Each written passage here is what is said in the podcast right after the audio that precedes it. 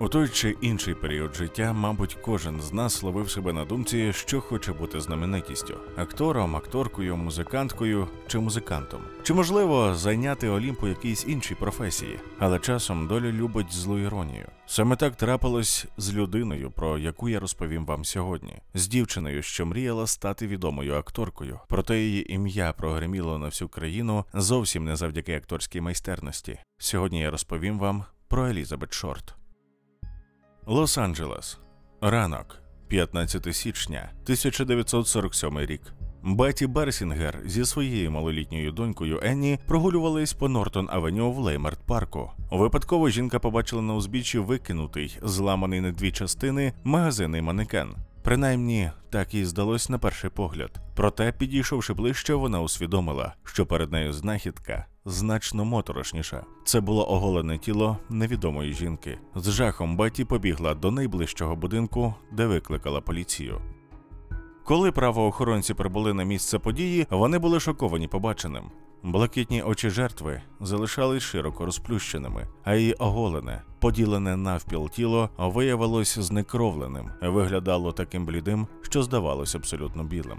На обличчі дівчини виявили посмішку Челсі або ж посмішку Глазго, розріз від кутів рота до вух. Окрім цього, у неї було кілька порізів на стегні та грудях. У деяких місцях були вирізані цілі шматки шкіри. Нижня половина тіла була розташована за пів метра від верхньої, а кишечник обережно складений під сідниці. Відсутність крові на місці злочину свідчила про те, що дівчина була позбавлена життя в іншому місці. А судячи з місця знаходження тіла, було очевидно, що злочинець не мав наміру заховати її. Новини про жахливу знахідку швидко поширилися. У ті часи прослуховування різними виданнями поліцейських частот було нерідкісним явищем, тому незабаром великі натовпи журналістів злетілись на місце злочину, деякі ще до приїзду першого патруля департаменту. Репортерка Лос-Анджелес Геральд Експрес Агнес Андервуд була серед перших і встигла зробити кілька фотографій місця події. Варто зауважити, що поліція не те, щоб сильно намагалась прибрати репортерів, вони лише згодом накрили оголене тіло шматком тканини. Багато зачіпок на місці злочину знайти не вдалося. Лише частковий відбиток ступні біля тіла серед слідів шин і цементний мішок з залишками крові. Поліцейські допустили, що його було використано для перенесення тіла з місця, де жінку позбавили життя. Ідентифікувати жертву одразу теж не змогли. А справа була доручена сержанту Гаррі Гансену та детективу Фінісу Брауну. Пізніше експерти визначили, що смерть настала за 10 годин до виявлення тіла. А це означало, що жінка померла ввечері, 14 січня. Зловмисник ретельно вимив її бензином, щоб знищити докази. Ростен здійснив 16 січня Фредерік Нюмбар, який був коронером округу Лос-Анджелес. У звіті зазначено, що жінка на той час невідома 1 метр 65 сантиметрів, 52 кілограми, від 15 до 20 років мала світло-блакитні очі, природне каштанове волосся, що пофарбоване в чорний колір і сильно зіпсовані зуби. Жертва мала странгуляційні сліди, сліди від мотузки на щиколотках, зап'ястях і шиї, що свідчило про те, що вона була зв'язаною. Також були описані нерегулярні рвані рани з поверхневою втратою тканини на правій частині грудей, а також на правому передпліччі, лівій верхній частині руки і нижній лівій частині грудей. Тіло було розполовиненим за допомогою гемікорпоректомії, видалення обох нижніх кінцівок разом з тазом і його органами. Череп особи не зламали, але був забій на передній і правій частині голови з ознаками кровотечі. Причиною смерті було визначено кровотечу від порізів на лиці, шок від втрати крові і від ударів по голові та обличчю.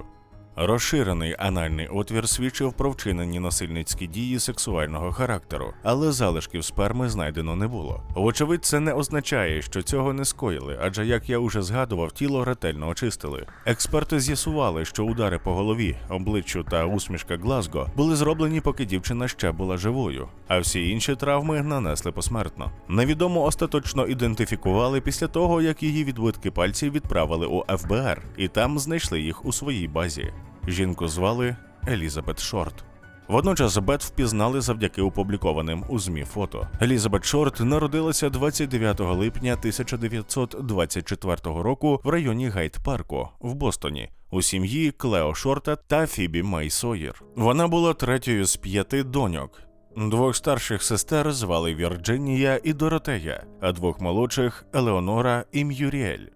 Сім'я переїхала в Портленд, штат Мен, в 1927 році. Клео Шорт будував мініатюрні поля для гольфу до краху фондового ринку в 1929 році, де він втратив більшу частину своїх заощаджень. Після цього дружина з дітьми пішли від нього. У 1930 році автомобіль чоловіка знайшли покинутим на Чарльзтаунському мосту. Вважалось, що він вкоротив собі віку, стрибнувши у річку Чарльз. Фібі стала виховувати п'ятьох дочок самостійно. Крім того, їй також довелося мати справу з банкрутством і кредитними колекторами. Жінка не могла дозволити собі оренду в розмірі 35 доларів на місяць, а тому переїхала з дітьми в невелику квартиру в Метфорді, передмісті Бостону, де вона працювала бухгалтером. Фібі любила водити дівчат у кіно. Найімовірніше тоді й зародилася мрія Елізабет про акторську кар'єру. Пізніше наймолодша сестра М'юріель розповідала, як Бет робила поїздку в кіно особливою подією, і наполягала, що всі повинні бути красиво одягнені. В інші дні вони роздивлялися вітрини бутиків і мріяли одного дня мати такий самий красивий одяг. Пізніше Бет казатиме, що краще голодувати ніж. Погано одягатись. Елізабет мала проблеми з бронхітом і важкими нападами астми перенесла операцію на легені у віці 15 років. Пізніше лікарі порадили їй переїхати кудись з більш м'яким кліматом, аби проблеми зі здоров'ям не погіршилися. Тому, щоб уникнути будь-яких ускладнень, її щозими відправляли до друзів сім'ї, які жили в Майамі, штат Флорида. А на літні місяці Бет поверталась додому. Наприкінці 1942 року мати Елізабет Фібі отримала шокуючого листа від свого, як усі вважали, померлого чоловіка. У записці Клео зазначив, що симулював свою смерть і почав нове життя в Каліфорнії, а також попросив Фібі пробачити його і запитав, чи може він повернутися додому. Втім, жінка відмовила. У грудні того ж року Елізабет переїхала до Вальєхо, Сан-Франциско, щоб бути зі своїм батьком, якого вона не бачила з шести років.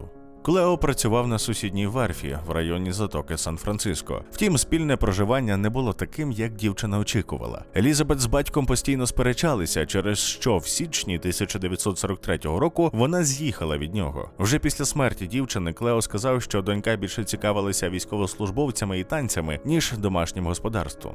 Та й взагалі, коли поліція повідомила йому про трагедію з Бет, він був занадто п'яний, щоб повністю зрозуміти, про що йому говорять, а потім взагалі не надто переймався через це і відмовився ідентифікувати тіло.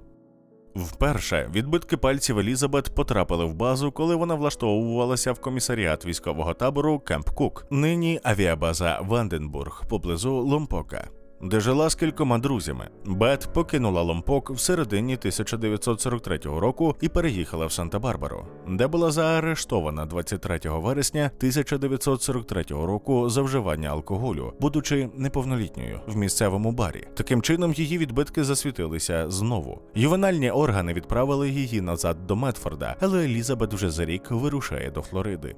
Там вона зустрічає майора Меттью Майкла Гордона молодшого. Він був нагородженим офіцером ВПС армії у другій групі повітряних командос і готувався до участі в бойових діях під час Другої світової війни. Елізабет розповіла друзям, що Меттью надіслав їй листа з пропозицією про шлюб, відновившись після травм, які він отримав в авіакатастрофі в Індії. Вона погодилася вийти заміж, але Меттью загинув у другій катастрофі 10 серпня 1945-го, менш ніж за місяць до завершення війни. Пізніше Елізабет переїхала до Лос-Анджелеса, в липні 1946 року, щоб відвідати лейтенанта ВПС Джозефа Фіклінга, з яким познайомилася у Флориді. Джозеф перебував на військово-морській резервній авіабазі в Лонг-Біч, але пізніше переїхав до іншого штату. Тому стосунки у Бет знову не склались. Взагалі, Елізабет Шорт вела досить гедоністичний спосіб життя, ходила в нічні клуби, ресторани, де не залишалась без уваги чоловіків. Ті пригощали її всю ніч, але далі звичайного флірту це не заходило. Зі слів сусідки, дівчина певною мірою любила запалити вогонь у чоловіках, а потім холодно залишити їх з нічим. Деякі люди вважали, що Бачорт представляла самі знаєте яку професію. Та насправді вона була звичайною молодою дівчиною без грошей і використовувала свою гіпнотичну красу, щоб добре провести час. Елізабет прожила останні шість місяців в південній Каліфорнії, здебільшого в Лос-Анджелесі, де працювала офіціанткою і орендувала кімнату за нічним клубом Флорентін Гарденс на голівудському бульварі. Часто Елізабет називають починаючою акторкою, проте жодних згадок акторських робіт дівчини у кіно, рекламі чи театрі мені знайти не вдалося.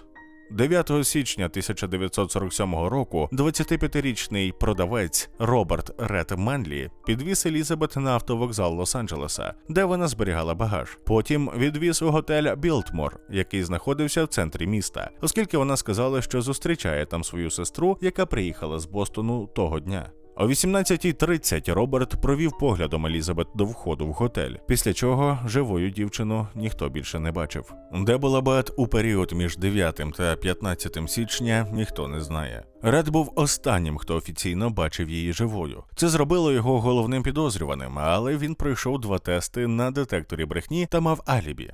Відразу після того, як Елізабет ідентифікували, репортери з Лос-Анджелес Herald Express зв'язалися з Фібі Шорт, матір'ю дівчини, і повідомили, що її дочка виграла конкурс краси, щоб отримати від неї якомога більше інформації про Бет. Щойно всі деталі були отримані, вони безсердечно сказали їй, що Елізабет насправді більше немає серед живих. Фібі не вірила журналістам, допоки поліція Медфорда нарешті не прийшла до неї додому і не підтвердила цей факт. Далі було ще гірше. Репортери запропонували скорботній матері авіаквитки до Лос-Анджелеса та житло, щоб допомогти поліції у розслідуванні. Насправді це був ще один цинічний і підлий трюк, оскільки вони хотіли заховати матір від поліції та інших репортерів. Задля продажу газет редакції також не гидували розпускати плітки стосовно загиблої. Її описували ледь не німфоманкою, яка полюбляла одягатись у відвертий провокативний одяг, називали повією, лесбійкою, і водночас стверджували, що дівчина не могла займатися жодними любощами через аномальні репродуктивні органи. Ходили чутки про вагітність Бет. Власне, саме журналісти вигадали прізвисько Чорна Жоржина через розмови про те, що вона любила носити чорний одяг та її любов до фільму Блакитна Жоржина, що вийшов у той час. Проте поліція неодноразово наголошувала на тому, що преса вигадала це лише для того, щоб яскравіше назвати справу. На користь цього свідчить і той факт, що люди, які знали шорт, ніколи не чули про таке її прізвисько.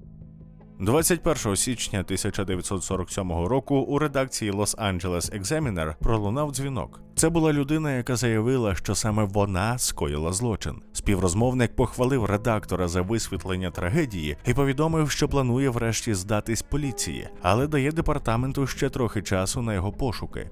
Щоб подивитись на їхню роботу, і додав, щоб у газеті чекали на сувеніри від нього. За чотири дні, 24 січня, працівник поштової служби США справді виявив дивну посилку, адресовану The Los Angeles Examiner та іншим місцевим газетам. Адреса отримувача була складена з газетних вирізок і містила напис: Ось речі далії. Слідкуйте листу. Конверт містив свідоцтво про народження Елізабет, візитні картки, фотографії, імена, написані на аркуші паперу, і адресну книгу Марка Хансена деякі сторінки з якої були вирвані. Через те, що вміст, так само як і тіло, був оброблений бензином, поліція повірила, що це дійсно надіслав душогубець. Та, незважаючи на всі зусилля адресанта, деякі часткові відбитки пальців все ж знайшли на конверті і відправили у ФБР але їх не змогли належним чином проаналізувати. Того ж дня в провулку недалеко від Нортон Авеню, де було знайдено загибло, у сміттєвому баку виявили сумочку і чорне замшеве взуття, теж відмиті бензином. Предмети довелось ідентифікувати Роберту Менлі, поза як він був останнім, хто бачив Елізабет Шорт. Також у одному зі звернень було сказано: Я зізнаюсь у злочині проти Жоржини, якщо отримаю 10 років. Не шукай мене. 27 січня прийшов ще один лист. У тексті, написаному від руки, йшлося: Ось воно. Повертаюсь в середу, 29 січня о 10 ранку. Повеселився в поліції. Вбивця чорної жоржини. У листі було вказано місце знаходження. Поліція чекала весь ранок за зазначеною адресою, але автор так і не з'явився. Після цього ймовірний злочинець надіслав до Лос-Анджелес Examiner записку, складену з вирізаних і вклеєних із журналів літер, у якій йшлося: Я передумав, а ви б не дали мені прямої угоди. Вбивство Джорджини було виправданим. Листи були оброблені бензином. Марк Хансен, ім'я якого було на адресній книзі, був багатим власником нічного клубу та театру. Поліція швидко визнала його підозрюваним. Він був знайомий з Шорт і, як повідомляється, дозволив їй та її друзям залишатися в його квартирі. Подруга Елізабет сказала, що дівчина відмовилася від фізичної близькості з Хансеном і припустила, що його мотивом була ображена гордість. Пізніше він повідомив поліції, що Елізабет була наляканою і плакала невдовзі перед загибеллю, сказавши, що їй доведеться вибратися з квартири, де вона мешкала. Але Марк не знав, що саме та мала на увазі. Також він сказав, що подарував Бет адресну книгу. Після того, як було оголошено винагороду в розмірі 100 тисяч доларів за будь-яку інформацію, що допоможе розкрити справу, в департамент звернулося багато людей. Проте ніякої користі у цьому не було. Більше того, кілька навіть отримали звинувачення у перешкоджанні слідству. Преса повідомляла, що Елізабет піддавалась тортурам за кілька годин до її смерті, і поліція не заперечувала цієї інформації, щоб приховати справжню причину. Їм було важливо, аби ніхто не міг видати себе за злочинця. Проте це не допомогло. Шалений розголос, і якщо можна використати це слово, популярність справи призвели до великої кількості хибних зізнань. На жаль, існують такі люди, які хочуть прославитись навіть у такий спосіб. Під час первинного розслідування їх було 60. Зрештою, департаменту поліції Лос-Анджелесу довелося відсіяти понад 500 осіб за весь час аж дотепер, чию причетність до справи не підтвердили. Дехто з тих, хто звертався, навіть не народився у момент скоєння злочину. 1 лютого 1947 року повідомили, що справа зайшла в глухий кут. Під час інтерв'ю капітан Джек Донахіо сказав, що вважає, що Елізабет позбавили життя у віддаленій хатині або будівлі на околиці Лос-Анджелеса, а потім перевезли в місто. На розтині департамент поліції міста Янголів вважав, що вбивцею був хірург, лікар або хтось з медичними знаннями. Один з провідних детективів у справі звинуватив ЗМІ в компрометації розслідування. У вересні 1949 року зібралося велике журі, щоб обговорити недоліки департаменту поліції Лос-Анджелесу та їх невдачі у розкритті численних важких злочинів, зокрема проти жінок і дітей, зокрема і справу Елізабет. У 1999 році детектив поліції міста Янголів Стівен Ходел, перебираючи речі свого покійного батька, відомого лікаря Джорджа Ходела, натрапляє на фотографії жінки, страшенно схожої на Елізабет Шорт. Ця знахідка змусила провести його власне розслідування. Ходел переглянув газетні архіви, проте детективи, причетні до справи, були вже не з нами, і тому подав запит, щоб отримати файли ФБР про вбивство чорної жоржини. Він також порівняв зразки почерку його батька з почерком на рукописних листах від ймовірного злочинця. Аналіз виявив велику ймовірність того, що це одна людина, але результати не були остаточними. Крім того, метод розрізання під поперековим відділом хребта, про який я згадував вище, викладали в медичних навчальних закладах якраз у 1930-х роках, коли навчався його тато. Також Ходел обшукав архіви свого батька в Каліфорнійському університеті в Лос-Анджелесі де знайшов квитанції, датовані за кілька днів до злочину, на великий мішок бетону, такого ж розміру та марки, що й бетонний мішок, знайдений біля Елізабет. Після того, як Стівен отримав всі матеріали по справі, він зробив шокуюче відкриття. Потрібно зазначити, що після здійснення злочину департамент поліції зосередився на 25 основних підозрюваних, кількість яких згодом скоротилася до п'яти. І батько Стівена був у обох списках. Насправді, доктор Ходал давно жив у полі зору поліції. Він був підозрюваним у ще одному позбавленні життя і небатьківській любові до своєї доньки. Але не хочу затягувати і так нетипово довгий для мене випуск. Якщо хочете детальнішу розповідь про Джорджа Ходела, дайте знати у коментарях. У 1950 році поліція прослуховувала його будинок. У один з днів стеження серед невинних записів з'явився один вражаючий. 20.25. Крик жінки. Жінка знову кричала. Слід зазначити, що жінку не було чути до цього. Пізніше того ж дня Джордж розмовляє з довірною особою. Зрозумійте, що я нічого не міг зробити. Покладіть подушку на голову і накрийте її ковдрою. Викликав таксі. Закінчилось 12.59. Вони вони подумали про щось підозріле. У всякому разі, тепер вони, можливо, розібралися. Убив її. Спостереження триває. Після цього лунає ще одна заява. Припустимо, я вбив чорну Джорджину. Зараз вони не змогли це довести. Вони вже не можуть поговорити з моєю секретаркою, бо вона не жива. З огляду на всі докази, що зібрав Стівен, він був переконаним у винуватості свого батька. У 2004 році Стівен Аркей, заступник голови окружного прокурора округу Лос-Анджелес, сказав, що якби Джордж Ходел був ще живий, то було б достатньо доказів, щоб звинуватити його у вбивстві Елізабет Шорт. 2017-го британська письменниця Пью Ітвелл опублікувала книгу, в якій стверджувала, що Елізабет Шорт позбавив життя Леслі Ділон. Леслі Ділон й справді був недовгий час у тому ж списку підозрюваних, що й Джордж Ходел, 27-річний коридорний і колишній помічник похоронника. Він потрапив у поле зору поліції після того, як написав психіатру доктору Джей Полу Деріверу у жовтні 1948 року. Ділон звернувся до лікаря після того, як прочитав статтю, яку той написав у детективному журналі про чорну жоржину, і хотів обговорити свої власні теорії про цю справу. Ділон сказав, що вбивцею був його друг Джеф Конорс, але доктор Дерівер вважав Джефа уявним другом хлопця, і що саме коридорний насправді вбивця, оскільки він знав занадто багато. Леслі також згадав про свій інтерес до садизму та сексуалізованого насилля. Після того, як його переконали зустрітися і привести Джефа на зустріч з доктором Дерівером, Ділон був заарештований поліцейським під прикриттям.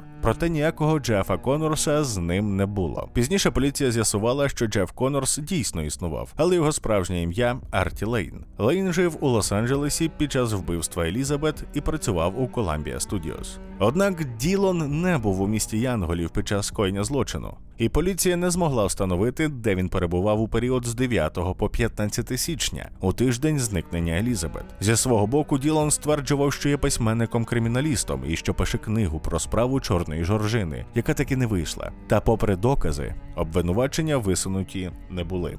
Ділон намагався подати до суду на департамент поліції Лос-Анджелесу, але швидко кинув затію, коли дізнався, що його розшукує поліція Санта-Моніки за пограбування. На сцені знову з'являється Марк Хансен, адже містом ходили чутки про його зв'язок з криміналом, і вважалося, що саме він організував пограбування, за яке розшуковували Леслі Ділона. Була гіпотеза, що Елізабет дізналась про це, і Марк вирішив змусити її мовчати руками 27-річного коридорного. За твердженням Піу Ітвел, хлопця звільнили завдяки зв'язкам Хансена і взагалі високому рівню корупції у департаменті поліції, чим останній користувався неодноразово. Під час свого розслідування письменниця натрапила на звіт власника мотелю Астер Генрі Хофмана.